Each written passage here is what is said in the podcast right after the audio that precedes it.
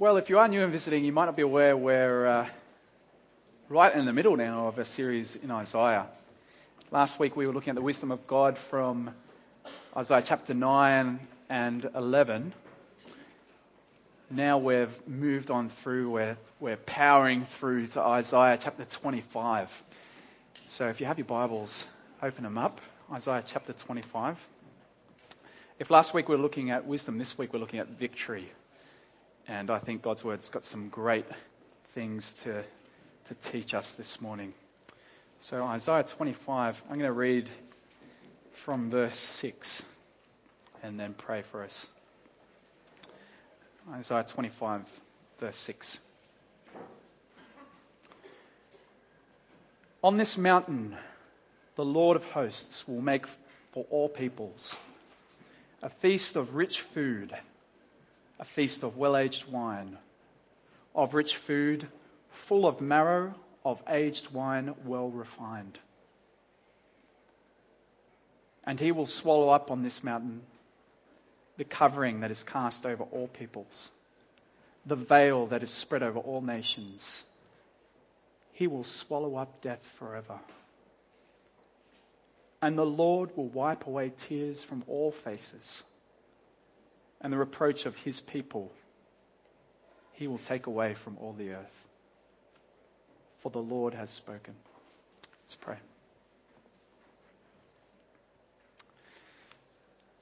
Lord, this morning as we come before you, your word, Lord, we pray.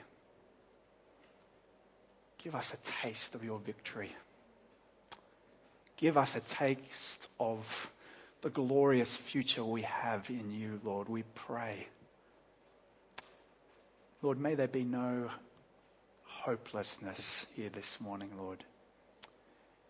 May there be no despair. May there be no lost wandering, Lord, but only trust and faith in you as we see you, Lord, more clearly. And we pray this in Jesus' name.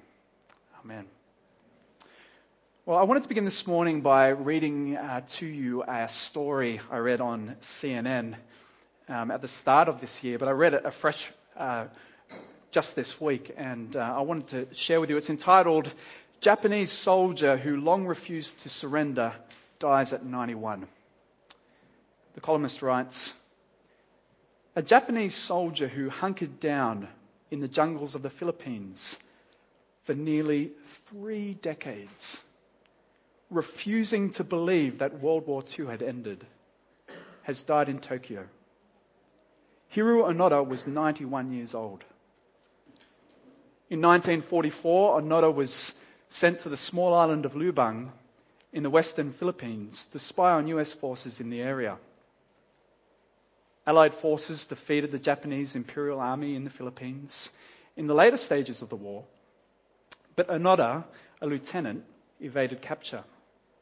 While most of the Japanese troops on the island withdrew or surrendered in the face of oncoming American forces, Onoda and a few fellow holdouts hid in the jungle, dismissing messages saying the war was over. For 29 years, he survived on food gathered from the jungle or stolen from local farmers. After losing his comrades to various circumstances, Onoda was eventually persuaded to come out of hiding in 1974. His former commanding officer traveling to Lubang to see him and tell him he was released from military duties. In his battered and old army uniform, Onoda handed over his sword nearly 30 years after Japan surrendered. You know, friends, this story would almost be funny if it wasn't so tragic. And I think it, as a story, illustrates the devastating effect of missing a victory cry. The devastating effects of missing a victory cry leading to a life that was wasted. And similarly, in Isaiah, there is a great victory cry. And friends, if you miss it, you will waste your life. So, this morning's message is entitled Behold Your Redeemer in His Victory. And we have three main points, and that is victory consummated, victory complete, victory considered. Three main points, but really one hope for this message, and that is that you would not miss the life changing implications of God's final victory. Friends, I don't want you to miss it. I don't want you to miss the life changing implications of God's final victory that we see here in the book of Isaiah. So, so let's get stuck into the text. Um, by way of context, uh, this is at the end, our passage, chapter 25, is uh, at the end of a section about God uh, versus the nations, where God uh, basically details in, in chapters 13 through to 27 a list of accusations and judgments against all the nations from Babylon to Assyria, Moab, Syria, Cush, Egypt, Jerusalem, Tyre and Sidon. It goes on and on and on, accusation after accusation, judgment after judgment, until we get to chapter 24, when the judgment moves from details of all the specific nations surrounding Israel to the, to the whole of the earth. And so, even though we're looking this morning at, at chapter 25, I want to begin by uh, asking you to turn back to chapter 24 and reading you just a, a couple of, of verses to paint the picture of where we are in the book. Isaiah chapter 24, verse 1. Isaiah writes, Behold, the Lord will empty the earth and make it desolate, and he will twist its surface and scatter its inhabitants. Then, verse 3 the earth shall be utterly empty and utterly plundered, for the Lord has spoken this word. The whole earth will be devastated, Isaiah says in the future. The whole of the earth, not a, not a bit escaping from the judgment of the Lord. But this is not just wild judgment. This is not wild devastation. This is redemptive judgment. Because if we flick down now to verse 14, we see a redeemed earth. It says, they lift up their voices. They sing for joy over the majesty of the Lord. They shout from the west. Therefore, in the east, give glory to the Lord. In the coastlands of the sea, give glory to the name of the Lord and the God of Israel. From the ends of the earth, we hear songs of praise, of glory to the righteous one. Judgment across the whole of the earth, leading to redemption, and praise. It's a, a beautiful picture. And our passage uh, that we're beginning with this morning in Isaiah chapter 5, verse 1 begins with one of these songs of praise. One of the songs that the saints will sing on that final future day. It's a vision of the world at the Lord's return. This is what his people sing. So turn over the page with me to Isaiah 25, verse 1. His people sing, O Lord, you are my God. I will exalt you. I will praise your name, for you have done wonderful things. Plans formed of old, faithful and sure. His people sing, O Yahweh, you're my God. You're my King. You have done literally miraculous things. God's works throughout history, bringing his people safely through, were miraculous.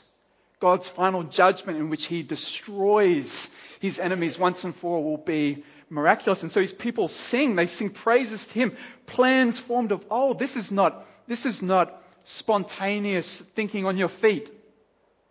This is long thought of, infinitely wise plans of God. And this is what his people sing faithful and trustworthy. Well, let's keep reading. Verse 2. But you have made the city a heap, the fortified city a ruin. The foreigner's palace is a city no more. It will never be rebuilt. The city here in Isaiah chapter 25 and 24 it's a metaphor. It's a metaphor for all of civilization. And here in this passage, Isaiah, uh, as he foretells this song that people will sing, they sing, God has destroyed them all. God has wiped out civilization as we know it. The city lies in a heap. Let's keep going. Verse 3. Therefore, strong people will glorify you. Cities of ruthless nations will fear you. For you have been a stronghold to the poor, a stronghold to the needy in his distress, a shelter from the storm and a shade from the heat. For the breath of the ruthless is like a storm against a wall, like heat in a dry place. He envisions a day when the strongest, the most ruthless of nations of the earth, they'll fear God. They will fall on their knees in fear. The poor, the needy, the oppressed are all protected by God's sovereign care. And the city's civilization as we know it is destroyed. All nations will come to an end. The United States, Russia, China, Indonesia, the UK, India, France, no more. God has destroyed them all and he will govern the whole of the earth himself. All his enemies will be destroyed and all will praise him. Every people. You know, on that final day, there'll only be two sorts of people those that are praising God and those that are being destroyed by him. And so we read on. Verse 5. You subdue the noise of foreigners as heat by the shade of a cloud. So the song of the ruthless is put down. Literally, you humble the roar of foreigners. The nations, they roar and, and fight against God, but God says He will humble them just like heat disappears as a cloud comes over the sun. There will be no competition. The rebellion of nations, it's like a, like a storm against a wall or, or like heat in the middle of a desert. It's nothing to him. Well, he goes on now, the, the song moves from an individual song to God's people together in chorus. In verse 9, we read. It will be said on that day, Behold, this is our God. We have waited for him that he might save us. This is the Lord. We have waited for him. Let us be glad and rejoice in his salvation. Twice it's repeated. We have waited for him. We have waited for him. We, as, as God's people, as Christians, we're the people who wait, aren't we? We're the people waiting for that, for that final day. Well, waiting for what specifically? It's repeated twice waiting for his salvation. We have waiting for him to save us. We will rejoice in his salvation. We are people waiting that he might save us. Save us from our enemies. Save us from reviling. You know, the other day I was watching the, the World Cup soccer, and I was watching that World Cup match between Australia and the Netherlands. And you know, when Tim Cahill scored that amazing goal off a volley, into the top corner. You know, he, he left the whole world for just a moment in disbelief as Australia leveled 1 1. And then when a handball led to a penalty shot and the Aussie captain, Mile Jedinak, just calmly sunk that ball, you know, into the left of goal. You know, everyone was going crazy as Australia led 2-1, you know, just for a moment believing, just for a moment thinking that maybe Australia might upset an absolute soccer superpower of the world, the Netherlands. Now, obviously, the victory wasn't wasn't uh, long lived, and Netherlands quickly scored two more goals, and we lost the match three two. But just that joy, just like disbelief, as everyone's going nuts in the stadium. I think, I think that is a picture of what this song is all about. The absolute joy of final victory. Except, you know, our joy won't be temporary like a Socceroos goal. It'll be eternal, forever and ever. Well, let's keep reading. Verse 10. For the hand of the Lord will rest on his mountain and Moab shall be trampled down in its place, as straw is trampled down in a dunghill. And he will spread out his hands in the midst of it, as a swimmer spreads out his hands to swim. But the Lord will lay low his pompous pride together with the skill of his hands. Moab, uh, here in the end of this vision, it symbolizes all the rebellious nations of earth, all of the people in rebellion against God. And, and God says he will lay his protective hand over his people, while with the rebellious Moab, with people who rebel against him, just like a swimmer with the very same hand, one hand protecting his people, another hand wiping them out off the face of the earth. His people will be vindicated for waiting for him. There is a day coming when his people will be vindicated, when his people will be victorious. But often it, it, it doesn't feel like we're on the winning side, does it? I mean, have you ever felt that way? Like, are we, are we even really on the winning side? I mean, think about it. New atheism attacking, saying religion is dangerous. You know, we have sex scandals in the church time and time again. We have the rise of the liberal church that says this word is just good advice. It's not actually the word of God. We have a public shift away from Christian values, scripture in schools, a vocal gay lobby, abortion. And we have this general rise in the self confidence of society that thinks it knows the best way, the right way to live. Coupled with people, family, and friends that we know that have rejected God, that just seem to prosper and live good, successful lives. And in light of this all, we can begin to question, can't we? Are we really on the winning team? I mean, it feels like we're on the losing team. It feels like we're, we're not on the winning team at all. Well, here in Isaiah, we read there is a final day. There is a final day when we will sing, You are my God, and every knee will bow.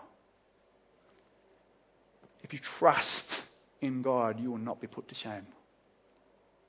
Well, here in Isaiah, we are pointed to a day when God's victory will be consummated. And there will be no competition whatsoever. Point one victory is consummated. Point two victory complete. Not only will the victory be consummated, it will be beyond anything you can imagine in its completeness. Read with me verse 6 again.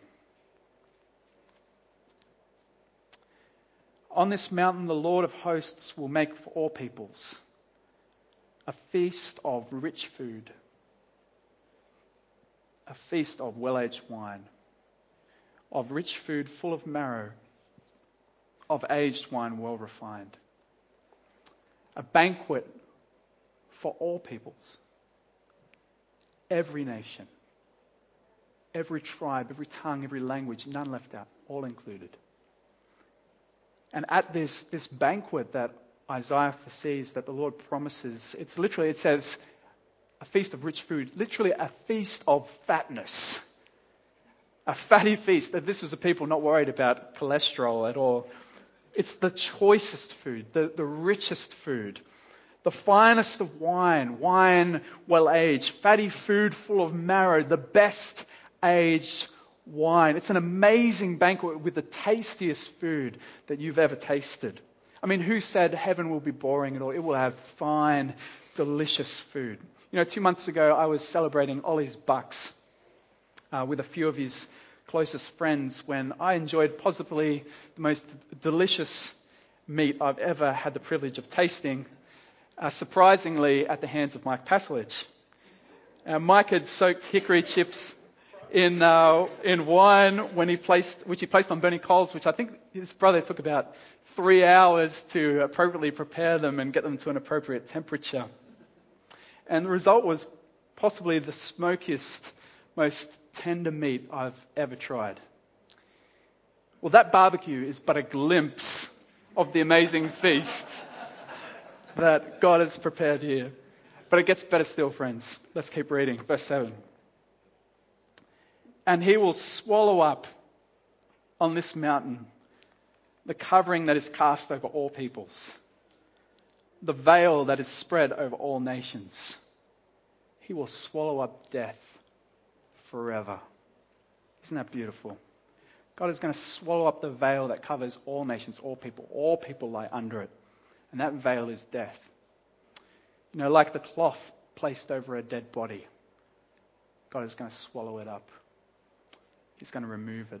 You know, Jesus says, I am the resurrection and the life. Whoever believes in me, though he die, yet he shall live. And everyone who lives and believes in me shall never, and when he says this, he means never, ever, ever die. You know, if you're a Christian, you will never die. You will die, but that will not be the end for you. You will live forever, enjoying the fruits of God's amazing banquet feast that He's prepared for you. Death is an enemy. It's the last enemy to be destroyed. It's unnatural, it's undignified, it's unpleasant, yet it is a defeated enemy. And that's not all. Read on, verse 8. And the Lord will wipe away tears from all faces, and the reproach of his people he will take away from all the earth for the Lord has spoken. It's such a beautiful picture. The sovereign creator who, with his hand, wipes out the nations, will sit down with his people. And as a mother cares for a child, will wipe the tears from their faces. A beautiful picture of comfort and of care. He will take away their reproach, the mocking and the shame of the nations that say, Where's your God? Look how you are judged. Look how you are killed and destroyed. Where is your God? Where is He to save you? God will take away that mocking and that reviling on that last day. It's a beautiful picture of reconciliation between God and His people. God and His people once more together. Well, there is a future here that we see, isn't there, where, where all suffering will cease. There'll be no disease, no death, no prison, I mean, I know many of you know my, my sister still is in prison in Russia, and to think there's a day when there will be no more prison. What a beautiful day. No divorce, no war, no abuse, no oppression, no suffering at all. But this banquet has even deeper significance. This banquet goes even deeper still because in the book of Isaiah we learn that this banquet points to something even more than a mere feast, something even greater than this again.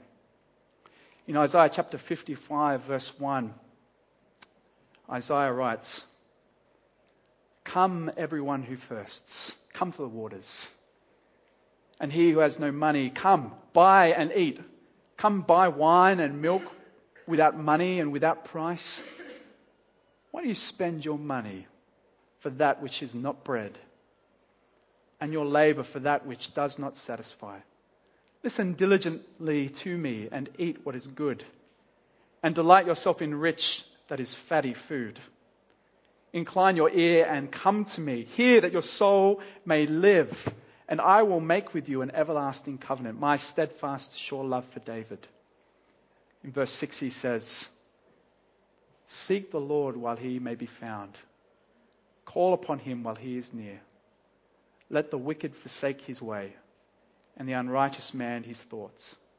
Let him return to the Lord, that he may have compassion on him, and to our God, for he will abundantly pardon. The banquet is a picture of abundant pardon, abundant forgiveness. that God will one day draw his people intimately back together with him. Forgiveness of sins offered, reconciliation, restored relationship. That's what this banquet is about. You might be asking, well, how's this fair? How can God just forgive people for their sins? Even more than that, how is this even possible? And the answer to this is through the greatest victory of all, and that's the cross. You know, in Isaiah, we learn about a servant king, a servant who is king, who is God himself, and wins the most unlikely of victories. You know, the cross seemed actually the opposite of victory. The cross seemed like the greatest of all defeats the defeat of good by evil. I just, I just imagine him there on the cross, spread eagled, his hands nailed, his back bleeding, sighing for breath, rejected by his own people, with not a, a, single supporter by, abandoned and alone. He cries in agony as he hangs there. Where is the victory? Where is the victory? How is this a victory? It seems like the greatest defeat the world has ever seen. And yet, as he hung on that cross, he was crushing the serpent. As he hung on that cross, he was paying the price in full that you and I deserved. What seemed to be the greatest defeat the world has seen was, in fact, the greatest victory the world has ever seen. As Jesus Christ took for us on that cross the penalty that you and I deserved, hanging there, dying, the full wrath of God upon his head. Not defeat, but victory. And through his blood, through his atoning death, his one making death, his reconciling death, we, we sit at that banquet table, victorious along with Christ. A gift that's received purely through faith. Nothing we bring, simply to the cross we cling. All of faith. And friends, that is our future. You know, Jesus Christ himself says, uh, himself says in John 4:14, "Whoever drinks the water I give will never ever thirst again, but that water will well up to a spring of eternal life." Jesus Christ offers us the free gift to come and sit at his banquet table. We have an incredible future in Christ. Complete reconciliation, complete victory. Well, lastly, victory considered. I wanted to just pause for a moment to just think about some of the implications of this victory. We've, we've seen in Isaiah 25 a victory that will be consummated, a victory that's coming, a victory that will be so complete. Now let's pause to think about some ways in which this affects us, some implications of this victory. I have three real things that I wanted to draw out three ways in which it makes a difference for us that we have this future victory. You could talk about many more, but I just felt this week as I was preparing these three things the Lord would teach us. The first one is that because of the victory we have in Christ, our story is different. We have a, a different story. And by story, I mean the way in which we understand our lives, the story we tell ourselves about the purpose of our life.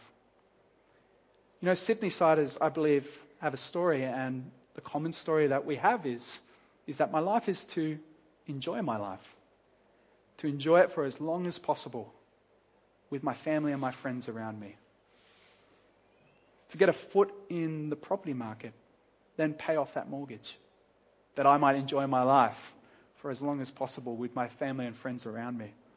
To get a job that's intellectually stimulating with flexible hours, good pay close to home, to be respected by my peers, to live for the long weekend and the long holiday, to discover the world, to taste the best, to taste the best coffee, the best wine, the best beer, the best restaurants, to provide the best for your kids, the best education, the best sports, the best music and dance, then to retire and to enjoy my life as comfortably as possible for as long as possible with my family and friends around me. Friends, that's the story of people here in Sydney. But as Christians, we have a very different story. We have a very different purpose and plan to our lives. Because our story is, is a victory shaped story. For us as Christians, we find ourselves living in the brief moment between now and eternity. You know, as Christians, for us, life is transient. Life is just for a moment. But future eternity with Christ awaits us. Jesus, for us, is the victorious King who sits enthroned in heaven. And our lives, they're not hidden. But we live out our lives before his throne with Christ looking on as we wait for that final day. And there is a final day, a final victory day when we'll stand before his throne and give an account for, for how we live. So we live our lives to serve him.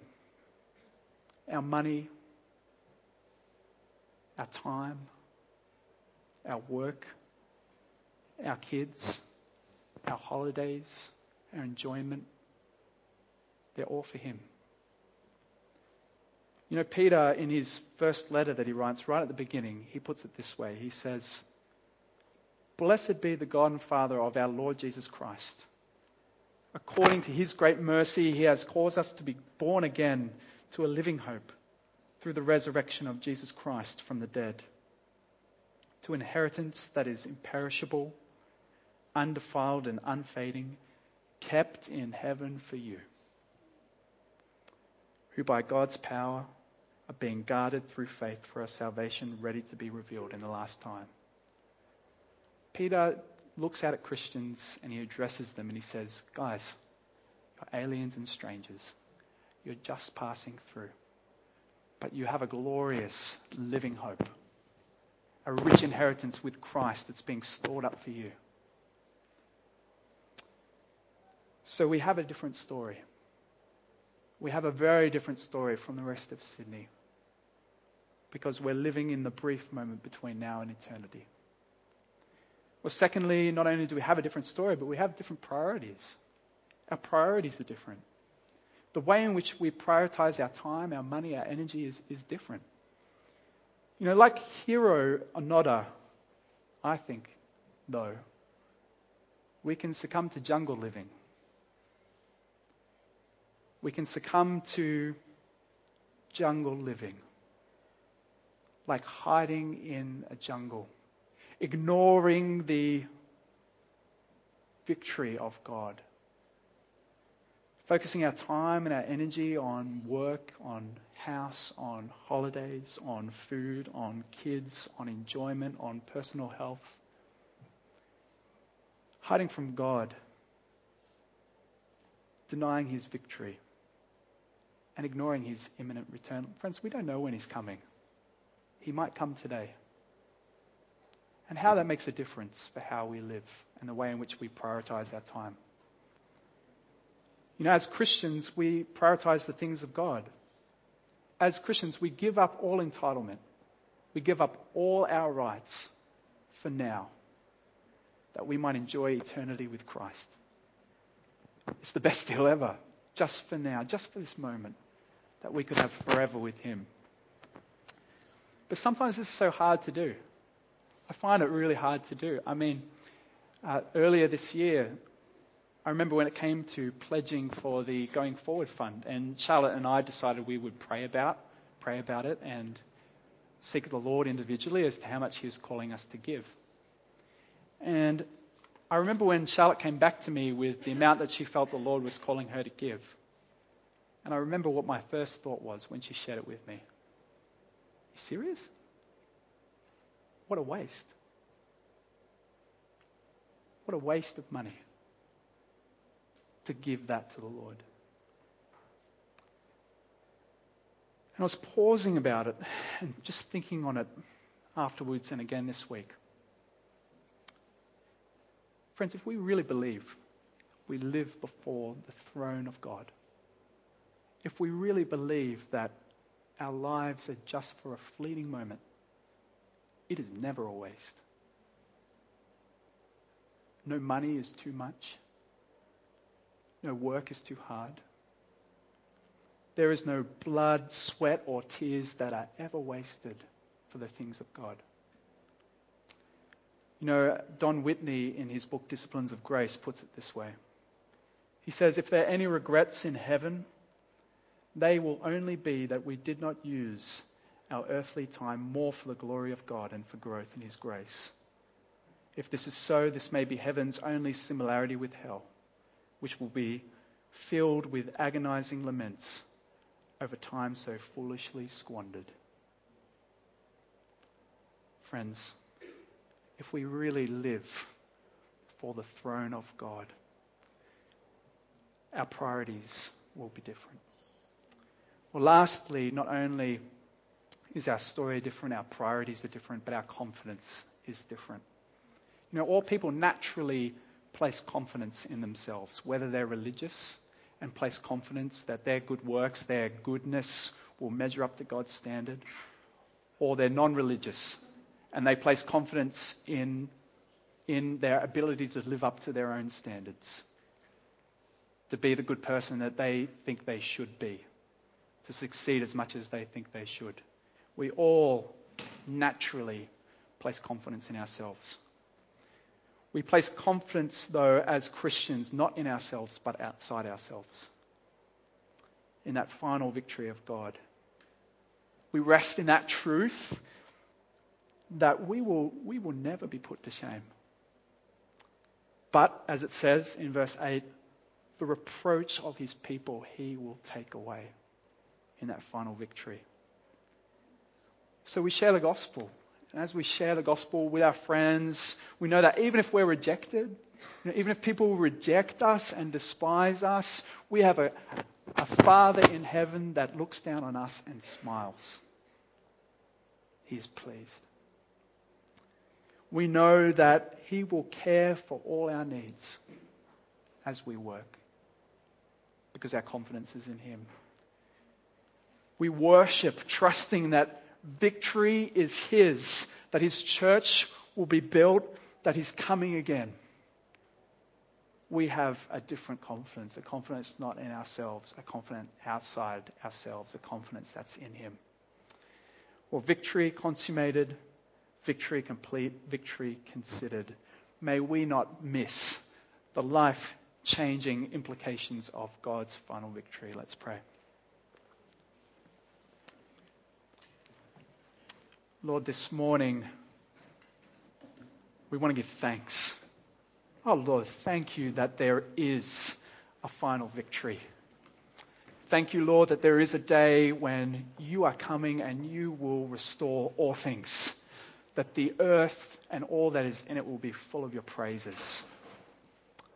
Lord, bring that day.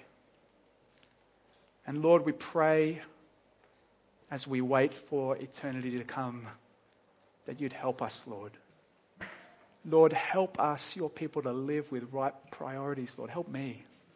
Lord, help us to live with that final day so clearly in our vision, Lord, that we might live in a way that glorifies you. And praise in Jesus' name. Amen.